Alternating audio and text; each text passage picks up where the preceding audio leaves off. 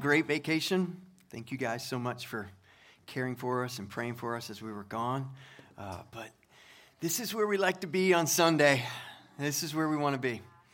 And so um, I do want to thank Rick and Christian uh, just for how you handled the word the past couple weeks. We are so richly blessed. So richly blessed. Um, so we got to we got to watch um, you guys two weeks ago in the car driving to Georgia and just worshiping with you, worshiping with our church, and got to uh, catch the last week's service uh, in the middle of the week this week. Um, but thank you guys. And also, just kind of want to bring a couple updates before we dive into today's message. But um, first one is really some fun news. Every year, if you're new to Trinity, every year uh, in February, March, we take two to four weeks um, to emphasize our mission as a church. And so, two to four Sundays, and we theme that and different things. But um, we were just recently, actually, right before uh, our vacation, we landed two of our guest speakers. And they're both I'm just so excited to have here on a Sunday. So, one Sunday in February, we'll have Volodymyr. Volodymyr pastors a church in the Ukraine and he's a dear brother, and you're going to really enjoy hearing um, the gospel preached from that perspective of suffering. Um, secondly, uh, Juan Hernandez from Colombia uh, will be here preaching, and just these are men that we look forward putting before our church, and uh, so excited about that. Then, one other announcement or update I want to bring to you. I think we've got a picture. Uh, this is this is our dear Alex. This is last Sunday. Yeah. So last Sunday I snapped that from from my chair. All right. So we were actually we got back Saturday night, but continuing our vacation, we uh, we were able to surprise them and just show up at Crosswalk uh, last week. For those of you who don't know, Crosswalk is another local church. It's on the north side of Titusville. Alex Bowman um, pastors that church the last two years. He was on staff here for about 12, 12 years. Ben was here for about 20 years. So they are dear friends. So it was just great to be able to show up and walk in. But here's what we didn't know Alex was just being kind and introducing me to the church and just saying some, some kind things. But he then transitioned and shared that he, he's, he's going with us on the Colombia trip here in a couple weeks. Please be praying for us. Um, and so he's letting the church know that we're going, and, and that's a grace partnership trip um, here in a few weeks. And then he announced to the church that they are in 2024, early 2024, they are joining Grace Partnership. And so, wow, how fun is that? And I'm just kind of sitting there going, is he saying all this because more spontaneously? And so we talked afterwards, and no, that was the plan to announce that last Sunday morning um, to the church, and we just happened to be there to celebrate with them that. So, how fun is that? Mm, but I love it. And I love to be here, and I get to preach God's word this morning. So, we're going to be in Matthew 13, and we are in a series. It's a bit different. I know we've said this a number of times. We, we like to preach through books. But we felt the need because of the age of the church, how long we've been a church 27 years, and also the number of new folks in the church that we needed to take some time. And we've been walking through this series. We're week 11 of 13, so we've got two more to go after today, um, titled Trinity Community Church Doctrine, Distinctives, and Direction. And I hope that you're making connections on how this series has progressed. In particular, last week, Christian preached on serving. And this week, we're preaching on giving. And you could tie those two together and call them living in light of the gospel. And we could preach serving and giving. Or we could call it worship God in serving and giving. Before we get to the sermon, I want to tackle a couple, well, six myths or misunderstandings as it relates to giving. Myth number one the younger generation can't or won't give. Myth. Let's just straight up call it a myth. I, I want to thank some of our younger people. I personally know of some of our Gen Xers who sacrifice in their giving. Some of you have money in Bolivia, Colombia, Africa. Some of you have money in the concrete pillars that are going up in that church in Ukraine. Young people, don't buy the lie that giving is something you do when you're older or when you have more money. Because you'll never have more money. The more money you get, the more opportunities you'll find to spend it. And so it's a myth. I'll, I'll give when I have more money. Giving is a heart, it's not an income. Okay? So giving is worship before it's anything else. It's not about how much you give. You, you might not be able to give as much as the person who has a career and it pays six figures. It's not about that. It's, it's about all of us considering what God has given us and how to steward what God has given us. And for some, that'll be a lot in terms of the large income, but that's really kind of a little, right? In perspective. For, for some, it'll be a little but it's a whole lot in terms of that income. Does that make sense? So that's a myth. Secondly, to, to our guests, we, we often reference this, but we just want you to know this is not a bait and switch. You haven't been invited here for us to then try to get after your pocketbooks. We actually want to release you. Now, it is worship, so sometimes we overstate it. Don't give. You know, well, we want to say, like, as guests, I mean, please feel free to give. But we also want to tell you that you're our guest and you're not under obligation to give. Um, so we just want to say to you, thank you for being here. To all of our guests, we're so thrilled that you're here. Three, we don't preach on giving often, but hear me, I'm not shy about preaching on giving. Okay? Um, two reasons. Uh, one, it's biblical. So we're going to preach the Bible. And so sometimes I've heard pastors say, I never preach on giving. I can't do it. And I kind of would respond, that's, there's a, I'm concerned there. Um, there's a good chunk of the Bible that addresses our hearts as it relates to what we do with money. And there's no avoiding that. One famous man we like to quote around here once said, You cannot serve God and money. Jesus. Secondly, I'm not shy about it because I love the gospel. Okay? So I have no problem at all standing here saying, let's give. Because it doesn't personally benefit me anything. All right? I'm not it, it would be weird for me to preach on giving and for that to somehow affect my income. How weird would that be, right? Um, it doesn't benefit me. It's not why we preach on giving. We are a gospel driven church who has received much. He gave us his all. We want to see the kingdom of God advance in our day, so we want to be generous givers. Four, some are here and you've been burned by a previous church, or you've watched Christian TV for a nauseating five minutes.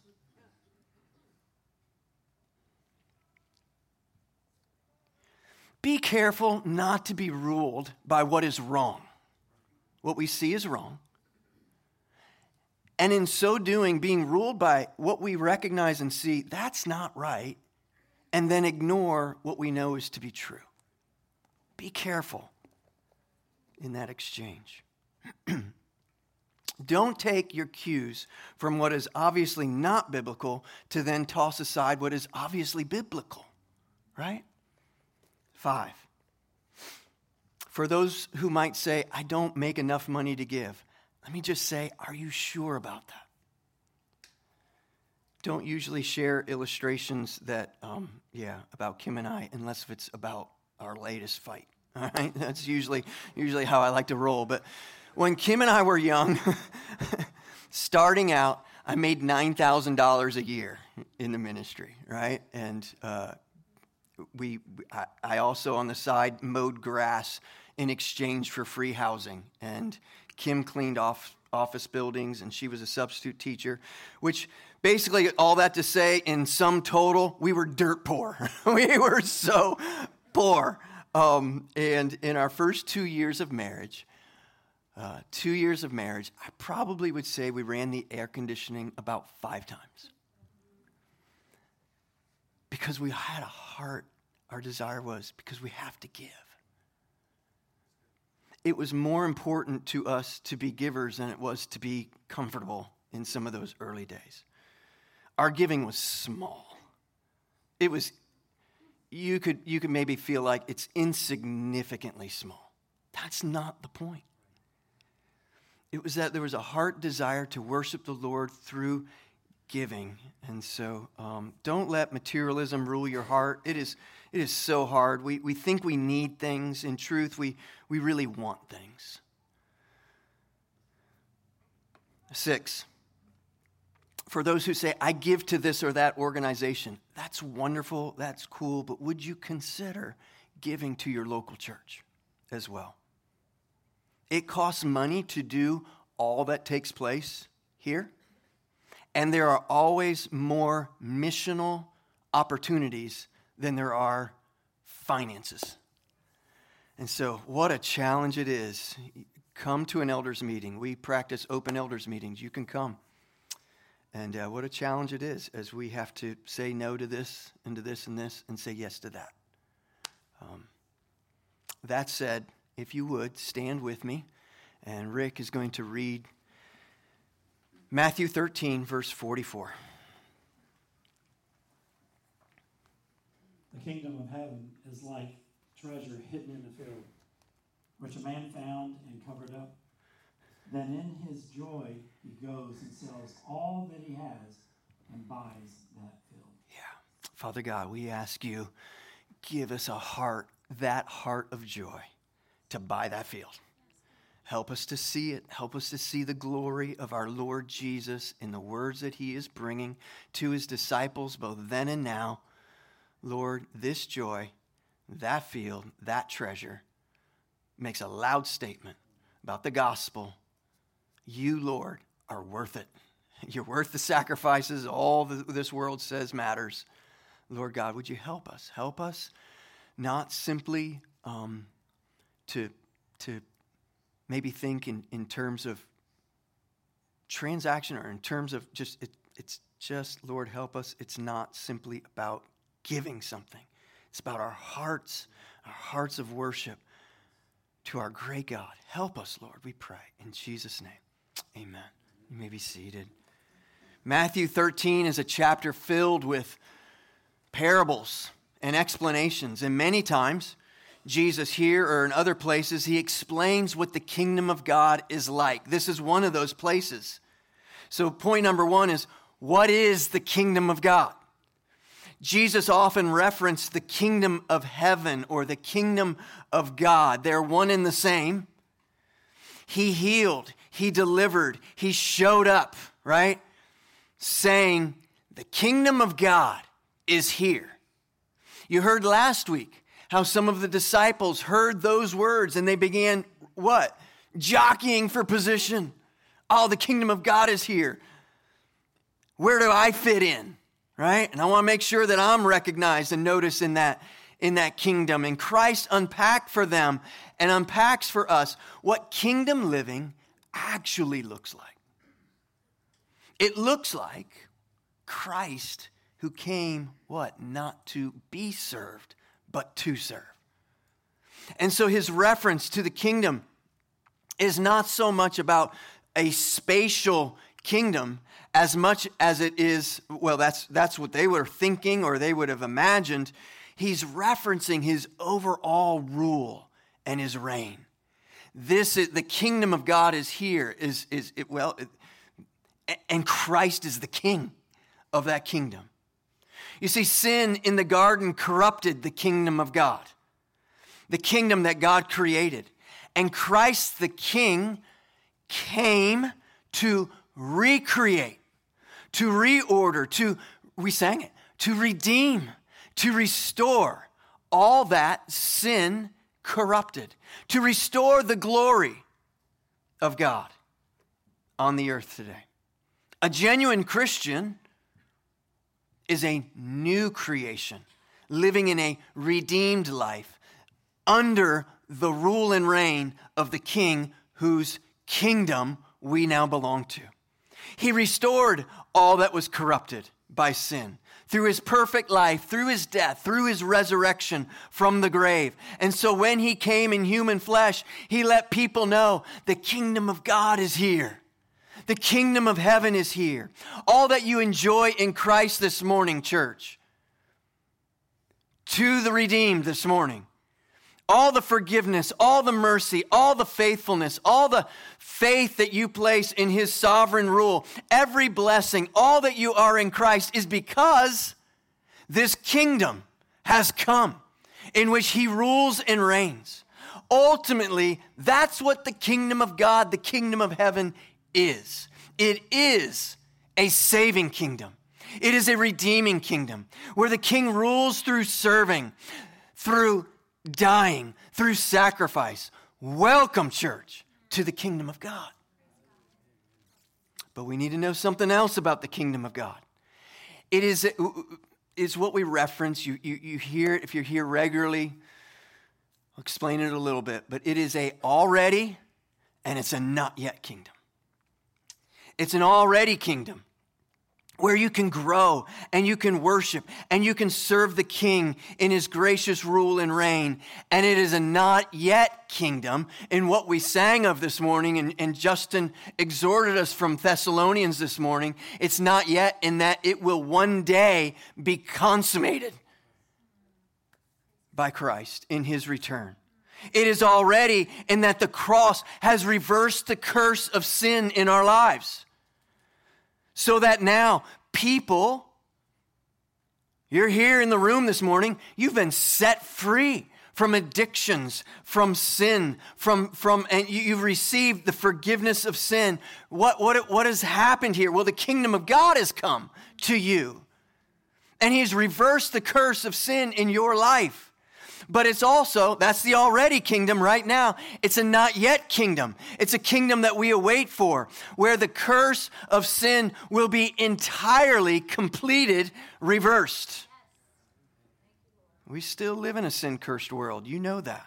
We experience the effects of sin every day, whether that be in our living rooms or across the world.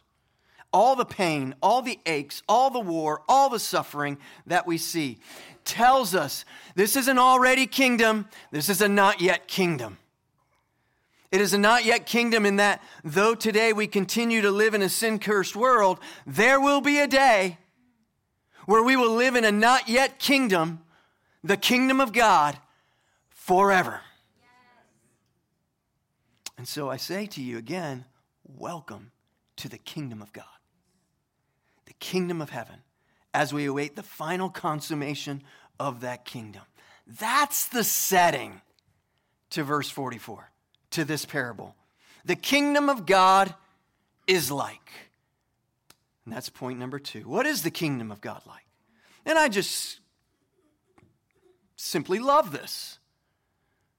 Appreciate just the, it's not a difficult text that we preach this morning.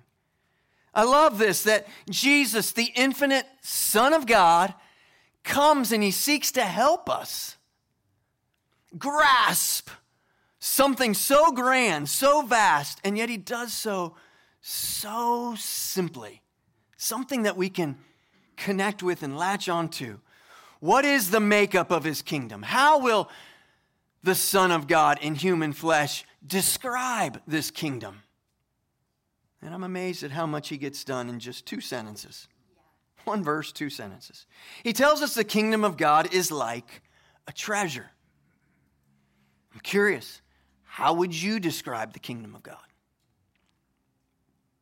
What do you hear when you hear those words? The kingdom of God is like a treasure. What, what, what do you hear in that? Jesus is saying that this kingdom of which he rules has value. It has great worth. It's like a treasure hidden in a field. Now, Hollywood has made billions of dollars on that theme.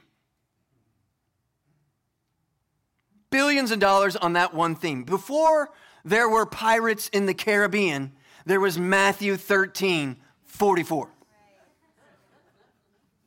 Disney simply borrowed from Scripture to create stories. Countless books, movies, stories have been told of hidden treasure, where pirates will duel to the death to find that treasure. Or a college professor will leave the university, the professor of archaeology, and travel the world and risk his life to find the treasure, right? National treasure, the Goonies. I just aged myself. Oh, brother, where art thou? Treasure Planet. Eh, I could go on for a long time. Every movie about a heist. Billions and billions of dollars are made off the one theme. There's a hidden treasure. We, the viewer, are invited to go on a thrilling adventure with the, the, the, the hero and find the treasure. Well, before Hollywood ever was, Jesus unpacked that the kingdom of God is like a treasure hidden in a field. And I think the question for us today is this Do you believe it?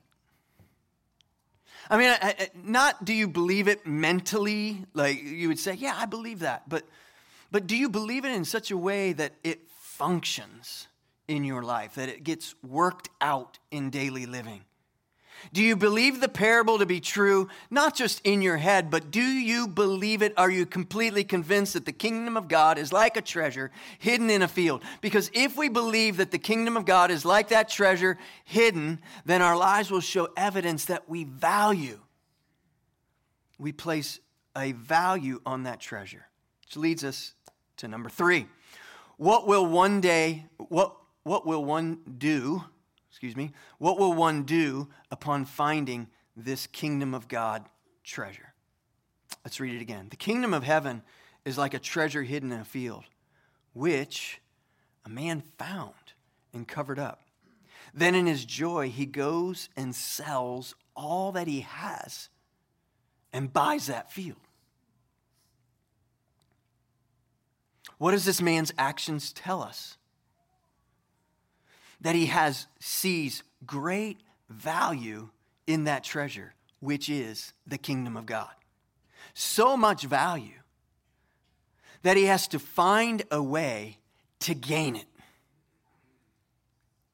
He will separate himself from all that this world says is valuable to then purchase that which is truly valuable, right? He knows that he's found the greater tre- treasure.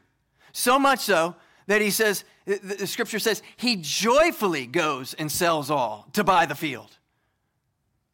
He's, what scripture is showing us here is that he will joyfully rid himself of all the things that this world says matters, that has value, that I might purchase that which truly has value. It's a parable of renouncing all that the world values. It is a otherly kingdom mindedness because he knows that treasure is far more valuable than that treasure.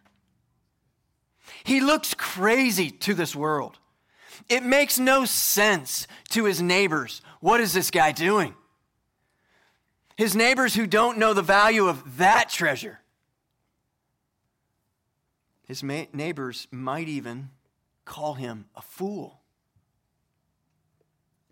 Oh, but if they only knew the greater treasure that is buried in that field, and they didn't do what this man did. If they knew of that treasure and they didn't do what this man did, they're the fool. Church, how foolish is it your sacrifice to give? How foolish is it to this world around us? If you look at it with the world's glasses, you are foolish. Just think of all the things you could have bought with that money. Just think of the better stuff you could now own had you kept it for yourself. But the man here says, No, there's a greater treasure. Church, do you know the kingdom of God that has redeemed you and rescued you from the miry clay? Psalm 40. Do you live aware of the treasure that is the kingdom of God? Do you embrace his gracious, faithful rule and reign? And do you see it as such value that you would sell out for it? It reminds me of Paul to the Philippians. But whatever gain I had, I counted as loss for the sake of Christ. Indeed, I count everything as loss because of the surpassing worth of knowing Christ Jesus my Lord. For his sake, I have suffered the loss of all things and count them as rubbish in order that I might gain Christ. Paul is saying to the Philippians, which is a letter, by the way, that's filled with the word joy, rejoice, rejoice. Again, I'll say it again rejoice, right? That's what I mean, literally, he says, right? It's filled with this joy. He's saying, Look, I have found the greater treasure and with joy I sacrifice all. I, have suffered the loss of all things, count them as rubbish, in order that I might gain Christ. It's here that I want to tie a big bow around last week's message on serving and this week's message on giving. The two are not distant, they're very close. Giving is not an event, it's not a moment in a church service where we say, now is the time to give. It is that, but it's more than that. It's not a religious thing that we do in some way to earn something from God. It's, it, it's not give to get, like the prosperity gospel would tell us. It is the giving of our resources, whether that be our time, our energy, or our finances. And in doing so, it is giving in such a way that says something. It says something to the world, it says something to our own hearts. What does it say? It says he is worth it. He's worthy. That's what that treasure is saying. He's worthy. This is why we can't separate giving and worship and serving and worship. How many of you were here last week and you heard from Fidel and Charita? Charita. Yeah, that was pretty amazing. So, uh, wow. Um, if you weren't here last week, uh, we, uh, Andrew, thank you. We skinnied that the service down to that 16 minutes, I would encourage you go watch it. Go watch it. Fidel and Charita, uh, uh, they're tired. They're tired. They've been, they've been running this race for a long time. And uh, they have given, and they have given, and they have given. There's so many things they didn't say last week. Um, but they are ready, ready to settle down and yet they hear the Lord calling them not to less service, but to more. Do you know what that says? What they, they never referenced Matthew 13 last week, right? But do you know what, what was shouting at us last week? He's worth it. It, it shouts back to us that's the man and the woman who knows there's treasure in that field. And I'll sell all to buy that field. You know what it says when TJ and Lily pack up their three children? If you guys are watching right now, God bless you guys. We love you dearly. When they pack up their three children to then live in a isolated Muslim village in the middle of nowhere, Senegal, uh, to reach people who have never heard the gospel, to learn a, lo- a new language. I, can, I, I struggle to even say the name of the language. Say it louder. Thank you. Jolophony, exactly what I said. what is that saying to us? When you pack up your three children and move across the world to a village who's never heard the gospel, a Muslim village, and all of that, it says the kingdom of God is worth it. Shouts loudly at us. And as we watch Stephen and Casey Klebs sell off all of their possessions, scale all those possessions down to some suitcases, to then move across the world to an unreached people, to learn a language, to live with little means, to who of us wants to go around trying to raise our own support? Do you know what they're saying? Actually, their last Sunday is the last Sunday of the year, right? So the 31st will be their last Sunday with us. We'll be sending them out. Uh, you, you know what they're saying? The kingdom of God is worth it. There's a lot of sacrificing going on there. And the kingdom of God is worth it. So now, I'm not shy to preach on. Oh, let's give to God because He's the greater treasure. And don't let it be lost on you. Though you and I might not be called to Africa or India or Bolivia, you and I are called to a group of children. They're meeting right on the other side of that wall. And to serve there and to give in a church with community and to do so with joy. What is that? What are you doing? You're buying the field. You're making a declaration. The kingdom of God has value, much more value than the stuff of this world. I renounce, I separate myself there that I might buy that field because he's worth it. And I preach to you and I preach to myself because my heart is no different than your heart, and it wants more of what this world says is valuable. Work hard to prepare, to teach on the other side of that wall because the kingdom of God is worth it. Go to the homeless ministry, be a part of Love Inc., be a part yesterday of Daisy Fest lead in a community group, serve on the hospitality team, right? When it's 110 degrees out because it's July and you're outside those doors and you're sweating bullets and you're thinking, I volunteered in November. What was I thinking then? You know what? You know what? It shouts to all of us the kingdom of God is worth it. It's worth it. Serving is worth it, giving is worth it. This sign language team here puts in more hours than you know preparing each week. They don't show up just on the fly on Sunday morning and do that. What is that? Kingdom of God is worth it. Worship team, tech team shows up here early every Sunday while you are probably rolling out of bed. Why do they do that? The kingdom of God is worth it. Many of you get that. And you get the treasure thing that Christ is saying. And you hear, you hear things about Casa de Esperanza, or you hear about Colombian pastors and their need and our desire to take them on a retreat to serve alongside of them. And we as elders have so many missional initiatives that we never even bring to you. We could bring them before you, but we need to be careful so as so we, we seek to not overwhelm the church in all the opportunities that we have to give. So we have to be careful and we seek to steward the missional giving of the church so that we, we, we, we don't support every missional opportunity that goes our way because we want to support those that we do support. We want to support them well. So there's a lot of tricky conversations that go into that. But you respond and you give. And here I am preaching on a sermon on giving. And as I said, I'm not shy in asking you, let's give.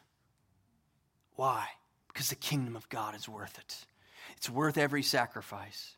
And many of you have sacrificed, and so have we. And I preach to myself, my material self, and I've been, I have to be reminded as well living in the kingdom now, living in the midst of all the sin and the suffering and the lust of my own heart, in the already kingdom of God, this life is not the main event. I want to give my life away with joy in worship of Him because He is worthy. He is worth it. And I want every dollar to be given for the glory of God for the advancement of his kingdom on earth.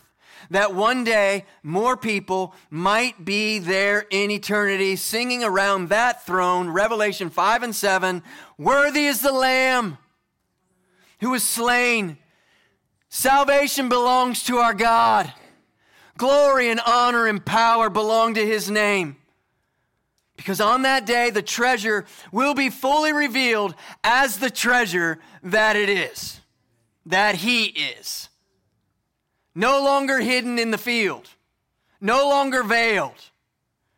And you and I, all those who are genuine followers of Christ, will be there. And with great joy, we'll be saying to each other every sacrifice, every late night preparing for the children's ministry, every sweat, drop of sweat poured out outside those doors, every bit of our serving, every bit of our giving, we'll be telling each other, that was worth it. That was worth it. Number four, Matthew 13 and 2 Corinthians 8. Just going to make a couple quick comments here. Let me just read 2 Corinthians 8, 1 through 5. Paul says, We want you to know, brothers, about the grace of God that has been given among the churches of Macedonia. For in a severe test of affliction, don't you wish you had a commentary on those few words? More information, please. Just know this in a severe test of affliction, their abundance of what? Joy and their extreme poverty. So we're not talking about, okay, let's give out of our excesses. Out of their extreme poverty, have overflowed in a wealth of generosity on their part. For they gave according to their means, as I can testify, and beyond their means, of their own accord, begging us earnestly. you imagine? Paul Give us the opportunity to give for the favor of taking part in the relief of the saints. And this, not as we expected, but they gave themselves first to the Lord and then by the will of God to us. You know what 2 Corinthians 8 says? It says, The kingdom of God is like a treasure hidden in a field. They are that man who went and sold all because they saw value and they bought the field. You can tie Matthew 13 and 2 Corinthians 8 together, one being a parable from our Lord Jesus, the other being a letter to the Corinthian church from the Apostle Paul. And while much could be said, I only want to point out to you the simple fact there was this joy. There was a joy in the parable, there's this joy here in the letter. And I want to ask us, friends, have you found this joy? A couple things to quickly consider. If you haven't found this joy, this sermon is not an attempt to guilt you or manipulate you into giving. That's not what we're doing here. But I also would be neglectful if I didn't ask you and even challenge you have you found this joy? If not, don't respond today out of a sense of guilt, because guilt will not sustain a lifelong heart to give. Guilt won't produce some sort of newfound joy. It's not what guilt does. I just want to ask you to consider will you make this a serious matter of prayer? Asking the Lord, Lord, my heart is not joyful to give. Will you help me? Secondly, would you consider how we have so much more to accomplish for the kingdom in our days? Would you consider an increase to your giving? And thirdly, would you intentionally remind yourself of the joy that it is to give to the Lord for the advancement of the kingdom? So that we're not just mindlessly, we say this all the time, we don't, don't just mindlessly give. We don't just mindlessly drop that in there or do something digitally. But Lord, with joy, I want to give to you for the advancement of your kingdom. As opposed to maybe offering him something of our leftovers after all else is done, let's see if I've got anything left to give to the Lord. There's no faith in God in that. Lord, I want to give to you and I want to trust you to provide. I want Philippians 4 19, and my God will supply every need of yours according to his riches in glory in Christ Jesus. And so when we say worship the Lord in your giving, that's what we're talking about. We're talking about treasure Christ, value him, he's worth it that is to say, worship Him. Number five, briefly, and the worship team can join me.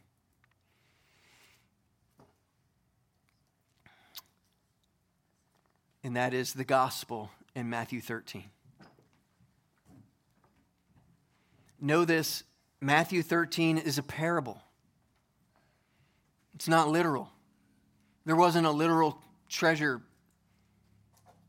dug out and hidden in a field, and the guy sold and he bought the field. And it's a parable for us to connect with, to, to help us to grasp really what is the glory, the grandness, the splendor that is the kingdom of God.